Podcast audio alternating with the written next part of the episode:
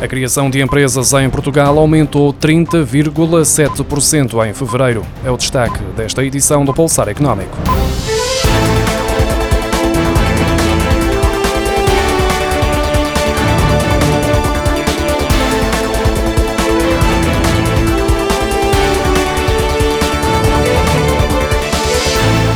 O mês de fevereiro foi sinónimo de uma diminuição do número de insolvências em Portugal, com um total de 412 empresas insolventes, menos 11 que em fevereiro do ano passado, o correspondente a uma queda de 2,6%. O valor acumulado apresenta-se, contudo, superior tanto a 2019 e 2020 como a 2021, com mais 18 empresas insolventes que no ano passado, o que se traduz num aumento de 2,1%, de acordo com os números divulgados esta terça-feira pela Iberinfarm. O comércio de veículos, agricultura agricultura, caça e pesca, comércio a retalho e indústria transformadora foram os setores que registaram o maior aumento do número de insolvências em fevereiro. Por outro lado, os setores das telecomunicações, indústria extrativa e eletricidade, gás e água foram os que registaram as maiores descidas. A criação de novas empresas evoluiu de 3.087 constituições em fevereiro de 2021 para 4.035 novas empresas em fevereiro de 2022, o que representa um crescimento de 30,7%.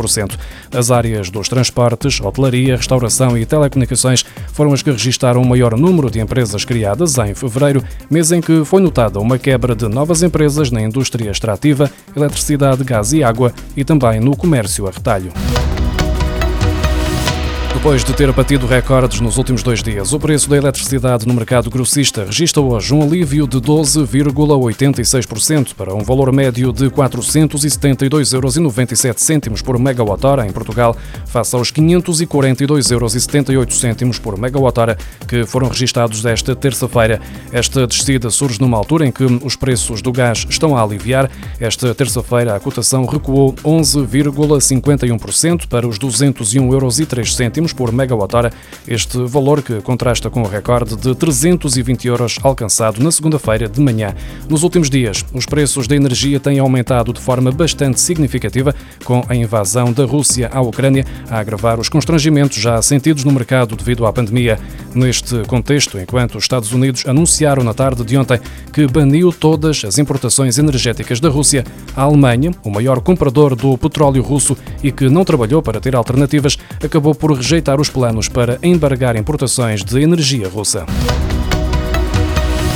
A Comissão Europeia avançou com orientações para responder à escalada dos preços da energia, ao lembrar que os países podem intervir nas tarifas da eletricidade perante circunstâncias excepcionais. Em causa está um plano de ação divulgado esta terça-feira, no qual a Comissão Europeia apresentou aos Estados-membros orientações adicionais para fazer face às subidas expressivas dos preços da energia. A Comissão Europeia garante que, para fazer face ao aumento vertiginoso dos preços da energia, estudará todas as opções possíveis de medidas de emergência para limitar o efeito de contágio dos preços do gás nos preços da eletricidade, tais como limites temporários de preços. Para analisar estes limites temporários de preços de eletricidade, a instituição vai consultar com urgência todas as partes envolvidas e apresentará opções nas próximas semanas. Para já, os dados referentes a Portugal ainda mostram que a atividade económica continua a recuperar no primeiro trimestre, porém, os economistas do ISEG admitem que haverá um impacto económico negativo da invasão da Rússia à Ucrânia, o que irá travar o crescimento. Mesmo assim, a economia portuguesa deverá conseguir ultrapassar o nível pré-pandemia, como antecipa a síntese de conjuntura do ISEG de março, divulgada esta terça-feira. O impacto negativo virá através das economias com as quais Portugal tem relações, como é o caso da Alemanha, e o mais significativo, terá origem no aumento expressivo e duradouro dos preços da energia, o que acabará por afetar rapidamente todos os restantes setores da atividade económica, o que irá prolongar e alavancar a situação de inflação vivida desde o pico da pandemia, o que poderá vir a limitar o crescimento da procura interna e externa. As receitas de música produzida em Portugal totalizaram 25 milhões e 700 mil euros no ano passado, que representam um aumento de 19,2% em relação ao ano anterior, como anunciou esta terça-feira a Audiogest, a Associação de Gestão de Direitos de Produtores Fonográficos. No relatório anual do mercado discográfico de 2021, a Audiogest destaca que as vendas físicas registaram um crescimento de 29,4% em relação a 2020 e atingiram patamares superiores às vendas de 2019 2019, antes da pandemia, na ordem dos 3,8%, sendo que o fator para esta recuperação está concentrado nas vendas de discos de vinil. De acordo com o documento enviado à agência Lusa, o mercado digital continuou em 2021 a ter uma grande maioria de relevância nas receitas nacionais, com 71,6% do global, o que corresponde a cerca de 18 milhões e 900 mil euros. As vendas físicas correspondem a 27,2% das receitas, ou seja, cerca de 7 milhões de euros.